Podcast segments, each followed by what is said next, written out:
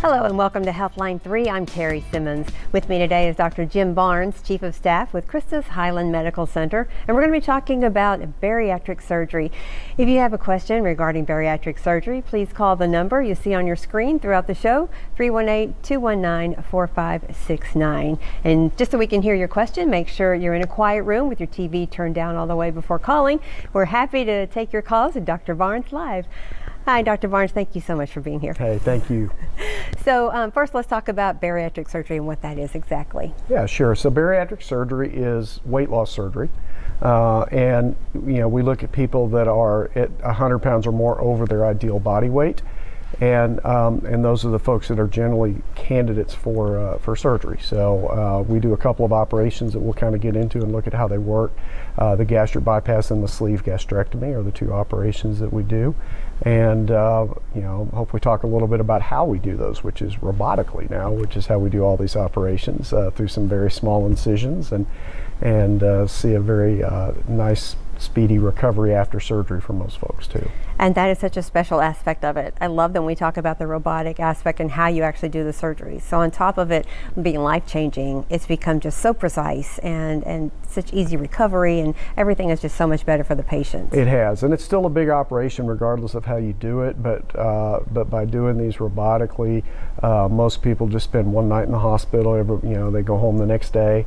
Uh, most people are back to work in you know a week and a half, two weeks, um, and uh, so uh, we've seen some real great advantages of that. And I can imagine how it feels to a patient. We talked about before how this is usually the patient it's morbid obesity, which is the, the medical term for how much weight overweight they would be. I mean, they've probably tried everything else, and exercise and dieting does not work, so they come to you and do this, and then for the next day to they've struggled with this whatever how long they've dealt with it they come to you they have the surgery and the next day they can go and feel as though it's already started oh, yeah. and their new life is already beginning immediately yeah. and it, it's such a turning point in people's lives and uh, you know because things are so different after that and and even something simple as just not being hungry all the time you know after surgery um, both these operations significantly decrease people's appetite and that's part of how they work and so after surgery, you know, they'll be, we'll start them on clear liquids the next day. Uh, and and they're like always amazed that they're not starving to death because they haven't eaten in a couple days and and um, and you know they're okay with it. So it really does change that. It's really incredible. And do you have your patients come in? I know you do extensive aftercare too. Do you find that they also say that because they're not as hungry, they also don't feel deprived? Because that's a big feeling of someone who's hungry, but they don't want they want to lose weight. They feel deprived. Yeah, and that's a big part of it. I think that uh, people that are morbidly obese are really driven by hunger. They have a lot of hunger issues for the most part and and they also it takes more food for them to feel full to reach that satiety level and so uh, this sort of resets all that with the surgery and that's um, part of, of uh, uh, again part of how it's, why it's so successful is that is that people it, it sort of just keep takes food away from being the focus of your life. You know, people that are overweight and struggle with this, food is such a big a big focus for them. And after the surgery, uh, people just kind of you know don't think about it so much. It's not such a driving force for them anymore. It just alleviates that one critical thing that has just been driving them and really making them very unhappy for a long time. Yeah. yeah. yeah. So before we talk about the different types of, of surgery, uh, let's talk about specifically again for those listening, who is a candidate for bariatric surgery? Yeah, so we start with weight, obviously, and, and uh, like I said, it's about 100 pounds or more over your ideal body weight. If you have other health issues related to your weight, uh, diabetes, high blood pressure, sleep apnea, things like that, we can usually, uh, you, you, don't have to be quite as heavy, although still have to be about 80, 85 pounds overweight for that. Um, and uh, so that's where it starts. And then um, you know, and, and just kind of, you know, if people are interested in this, what we do is we have a seminar every week uh, that we do a free seminar uh, where you can come in and uh, just get more information about weight loss surgery. Uh, and then we usually meet with each person individually afterwards and then sort of come up with a, uh, you know, a treatment plan for you know, each specific patient. Um, but we'll check, you know, verify your insurance, make sure you have coverage for that. And most people do. Most insurances do cover weight loss surgery. Not all of them, but most do. And Medicare does as well. And so we do we uh, accept that also. And so we'll confirm with that, see what requirements your insurance company has. Um, sometimes we will have you seen by a heart doctor or a lung doctor if patients have other medical issues that we need to sort of clear before we do surgery. So you know, it's a process. There's you know, you know, a number of steps that go into this, uh, but we're very familiar with that. We do this all the time, and so you know, we kind of help guide folks through that uh, to make it as as uh, as painless as possible. Which is a really good thing to point out also. That's not just it. If you weigh this much um, and your BMI comes up, that then you're good. It's very extensive. It's a process, it is, like yeah. you said. And sometimes it's, it's that way because the insurance companies try to throw up some hurdles and roadblocks to make it a little more difficult. But uh, but again, we you know we navigate through that stuff all the time, and it's it, it is kind of it seems a little you know sometimes it's a little complicated, a little overwhelming.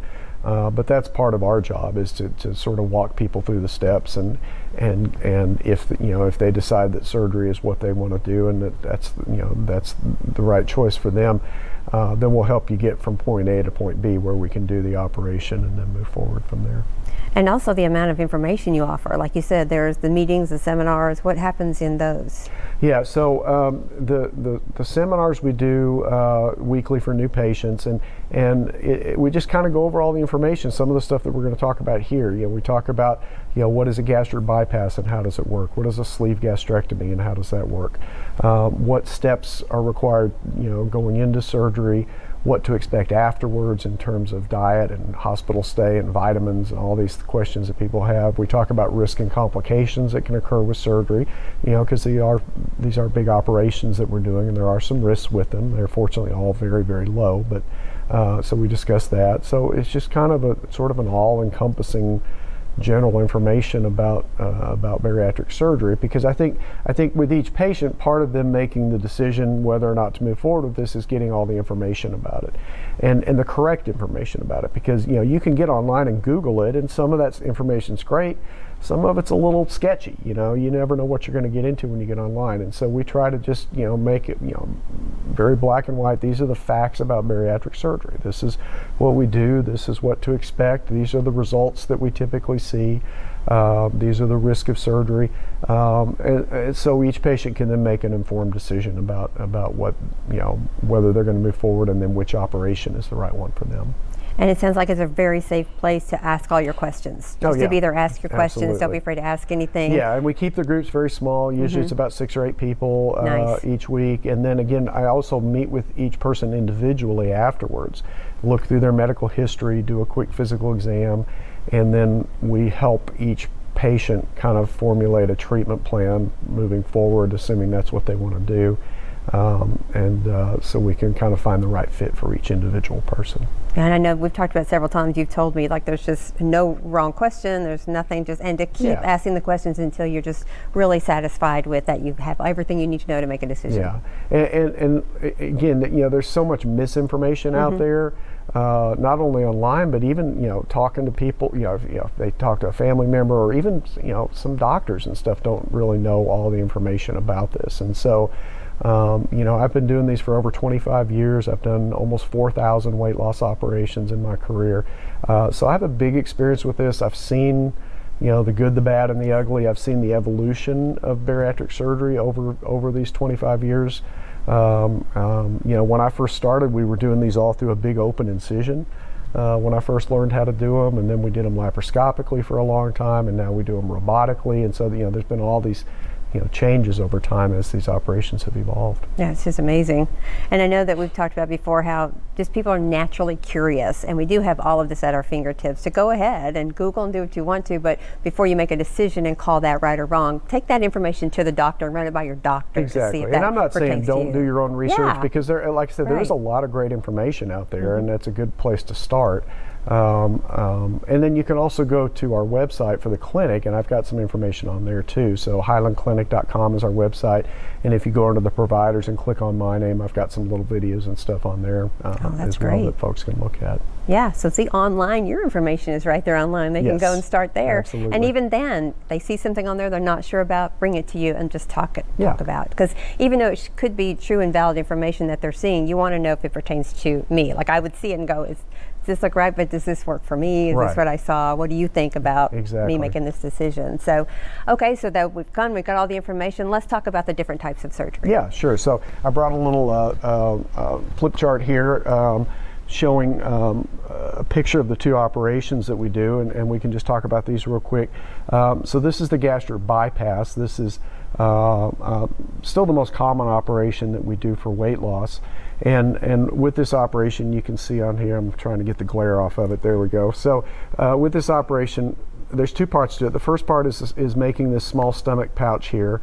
Uh, where we separate it from the rest of the stomach down here. So now this functions as your stomach after surgery. It's about the size of a small egg, so that limits how much food you can take in at one time. And then we uh, divide the intestine down here and hook that up to the stomach, and then this reconnects down here. So now when people eat, the food goes into that small stomach and then it goes down this way, so it's going to bypass the stomach and the first part of the intestine. So the result of that is that they don't absorb the food quite as well. So it limits how much food people can take in at one time with a small stomach. And then of the food that they do eat, they don't absorb as much of it because of the uh, bypass part of the operation.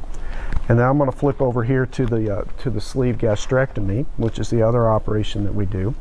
And so with the sleeve, uh, and this is a little simpler operation. It, it's not quite as involved as the gastric bypass. It's still a newer surgery compared to the bypass. The bypass has been around for about 50 years.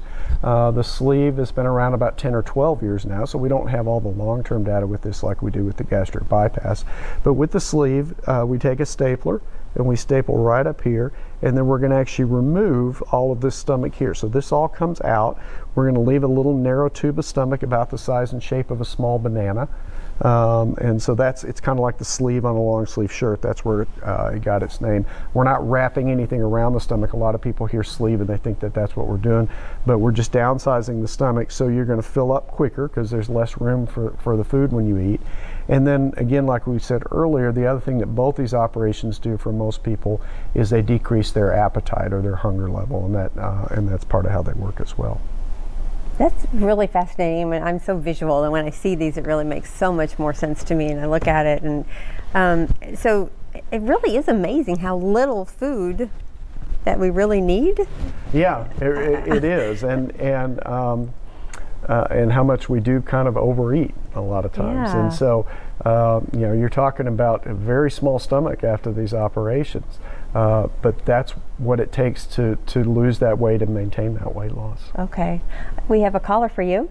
Um, Herb, thank you for calling. What's your question for Dr. Barnes?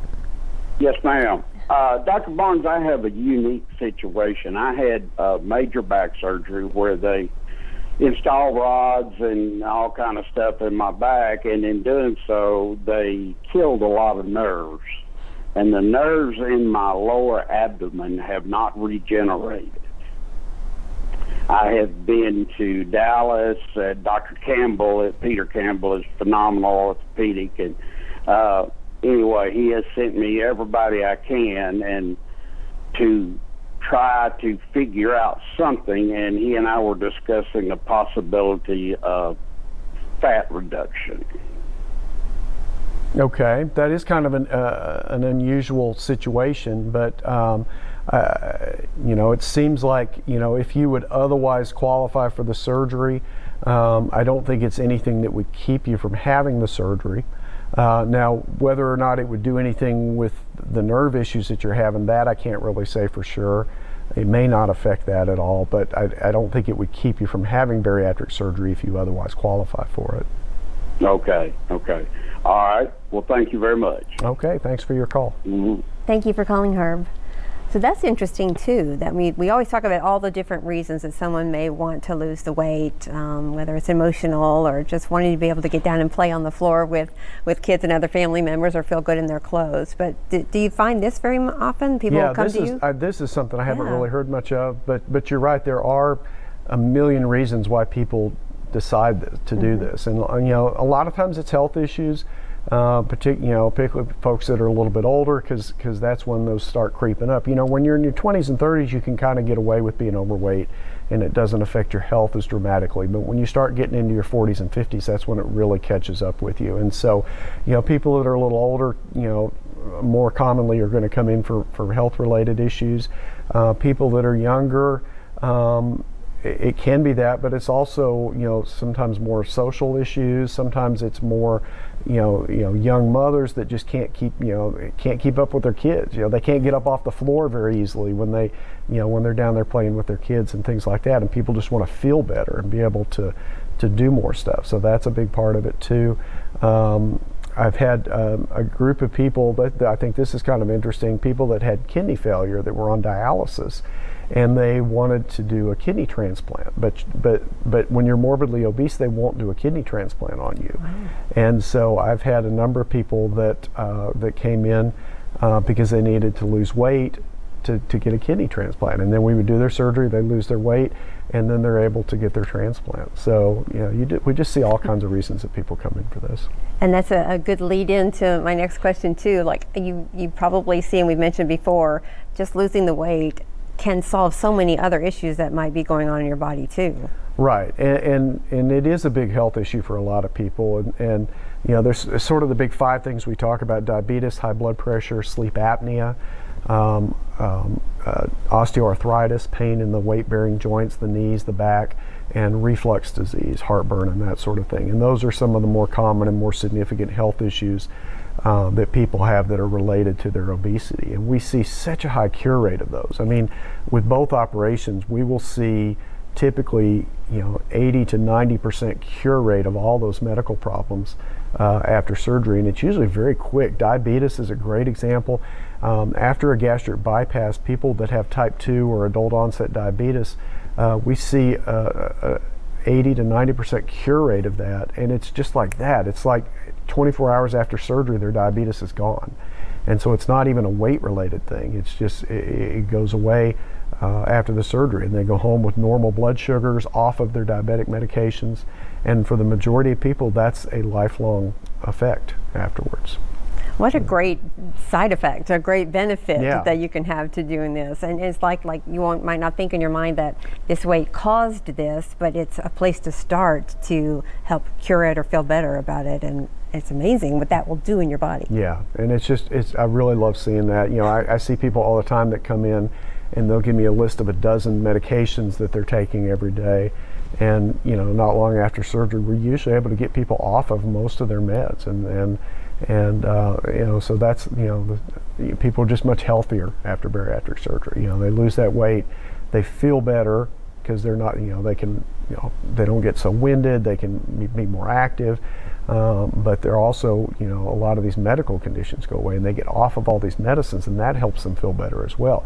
You know getting off their blood pressure medicine getting off uh, you know their diabetic medicine like we talked about their CPAP machine if they have uh, uh, sleep apnea uh, things like that. So it changes. You, it changes. It's amazing. And do you think that, or do you see that a lot of times when they start feeling better, a lot of them patients might just really want to go, what's the next healthy thing I can do? Like maybe they smoke yeah. a little bit or, or, you know, they might drink alcohol and they might have a lot more than they really want to, or they might want to just stop altogether. Do you find that? They come in and go, I, I want to quit this, I want to quit that, they I do. a lot healthy. of people, um, it, it, it, it, sort of spurs on a whole lifestyle change. Yeah. And, um, you know, we'll have people that, uh, a lot of people get very active with exercise afterwards. And you don't even have to do that to lose weight, but a lot of people really get in, get involved in it. And you know, it's hard it's hard to exercise when you're morbidly obese. And and you know, because first of all, just physically it's tough, but then there's also you know, who wants to go to the gym when you weigh 300 pounds and be around, you know, these little 110 year old,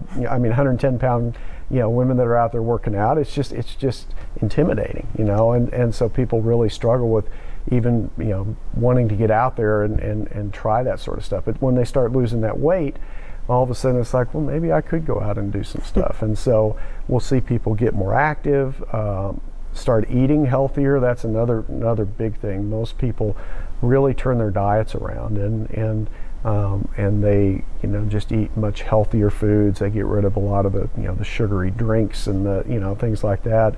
And so um, you're right. A lot of people make some some really big lifestyle changes. Yeah, it's incredible. Okay, and we have a Danielle on the line for you. Danielle, what's your question for Dr. Barnes?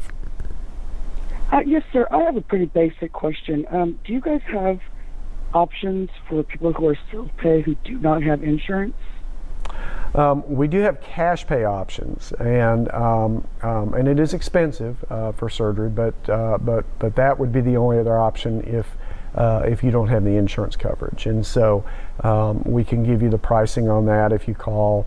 Um, and um, and you know sometimes there's some medical financing that that, that uh, can help with a lot of that as well. So sometimes those are options for people. but uh, you know, fortunately, most of the insurance companies cover it. Um, and and that's something you know one of the first things we'll look at if you know if a patient calls in we'll make sure that they do have coverage and, and what the things are that are required by the insurance but uh, um, you know most of the commercial insurances cover it not all and you know I'm hopeful that someday they will all cover it uh, but the majority do and um, um, and then Medicare as well, and, and we do accept that. Uh, we don't accept Medicaid as a primary, uh, but Medicare and all the commercial insurances that cover it. And so the vast majority of people I do are through are through insurance typically. Wow. Okay. All right. Well, thank you very much. You bet. Thanks Thank for your you call. for calling, Danielle. And do you find with patients um, that once you feel really, really good, and you didn't know you didn't know you could feel this good because maybe you've lived that life, you thought that this is just the way it was, this is as good as it gets for me, Very and then you have this, and then you start feeling really good. And do you find that you're more aware then? It's it's because I know like you feel really good, and then you eat that food that you loved, that you know that you may go back to some fried foods or some things that run, and you just don't feel good. You're Yeah. more aware of the fact that you didn't feel good eating that. Yeah. And, and and that's a good point. People, you know, because it's a gradual thing. I mean, Mm-hmm. you know, you don't, you know, you're not born morbidly obese, and so you know, it's a gradual process over years gaining that weight. And so, um, I hear that a lot. Most people they didn't realize how bad they felt until all of a sudden they feel better, and you know that that was just sort of they just kind of accepted that as that's just you know how life is, and that's how I'm going to feel, and don't even really sometimes even think about it as much uh, until all of a sudden they start feeling better. And then it's like they didn't realize how bad they felt until now they feel better after the surgery. It really is, and, and that becomes addictive too. Feeling Yeah. good, Yes, just feels yes. so good. And do you and find you're right. that? Then after the surgery, if you do, you know, eat something that's really like fried and greasy or something that's really sweet, you're probably not going to tolerate that real well after surgery. And so, you're, you know, you're right. If you eat a Snickers bar after a gastric bypass, you're not going to feel very good. And that's just kind of, I guess, its way of reminding you that you need to sort of follow some rules after. yeah, it really is. It changes your life in absolutely every way. Yeah. doesn't it? Yeah. That's pretty incredible. Yeah, and so since it it's a good point to remind people it is no one's born that way. You gradually get that way, and it's just lifestyle. And then so once you have the surgery, is that also a gradual getting used to this new lifestyle? It is, yeah. But I mean, I mean, yes and no. I, you know, obviously the weight loss is gradual, and it usually takes about nine to twelve months for people to lose their weight after surgery. But a lot of the effects of it are, are immediate after surgery, in terms of like the appetite reduction that we talked about and things like that. And so, uh, you know, some of those changes are right away. Um, and and you- you're just reminding me as we were talking about this. There are sort of two components to this. There is a genetic component to obesity, and and um, and, and there are some people that are just more prone to gain weight than others and and so uh, you know there's a lot of you know family history and, and you know a lot of times obesity really runs strongly in people's family now obviously part of that also is the decisions people are making on what they're eating and drinking and so that's probably even a bigger factor is people's diet. Um, but you know, there are definitely people that are you know, because we all know people that can eat anything they want, and they're going to look like a stick. They're not going to gain any weight, and so there are people like that out there. So there are also the opposite of that, people that you know maybe don't eat as much as some, but still struggle with their weight. Uh, and um, fortunately, though, with any of those situations, the, the, the surgery still works. Even if there's a strong genetic component, um, um, you know, the surgery is still, you know, just as effective in those folks. Okay. And have you spoken to people who have that concern too when you brought up genetics, where some people are just so locked into everyone in my family is heavy, that's just how we are. I do want to change. I don't want to be that way. I want to have this, but I'm afraid that if I do have the surgery, that because of my genetics, I'm just going to gain it all back. I'm going to find Yeah. a way to gain it all back. Does anyone have There, that there, a lot of people have a, a, a- a healthy dose of skepticism Yeah. coming coming into it. Because again by the time they get to me you know no, nobody comes to me after they've tried one diet. You know everybody has tried a hundred different diets a hundred different programs you know you know and, and so and they've all failed. Because again like we said earlier diet and exercise is not how you treat morbid obesity. And so when they get to me they have done all this stuff. Everything has failed and they start to feel kind of hopeless that there's just no way that I'm going to be able to do anything about this. And so they come in a little skeptical, uh, and I get that because that's been the history of every other plan that they've had. It has not worked, and so uh, you know there there is a, a, little bit of that, and and then always a very pleasant surprise when they say, okay, man, this is actually working for me. And, and we talked about the families too, and a lot a lot of times we will see. Um, you know, again, there's a lot of familial stuff with obesity. And so, um, you know, the first person will come forward and do surgery and lose weight. And then all of a sudden, others in the family start to really notice that. And then pretty soon, you know, another brother or sister will come in, and then a spouse will come in, and then a parent or a child will come in. And, and so, you know, a lot of times we, you know, slowly work through the whole family as people realize, you know, see the results that we get and and you know see how well people do afterwards. And that's a really good thing, which I'm sure you cover in your aftercare, which is so caring.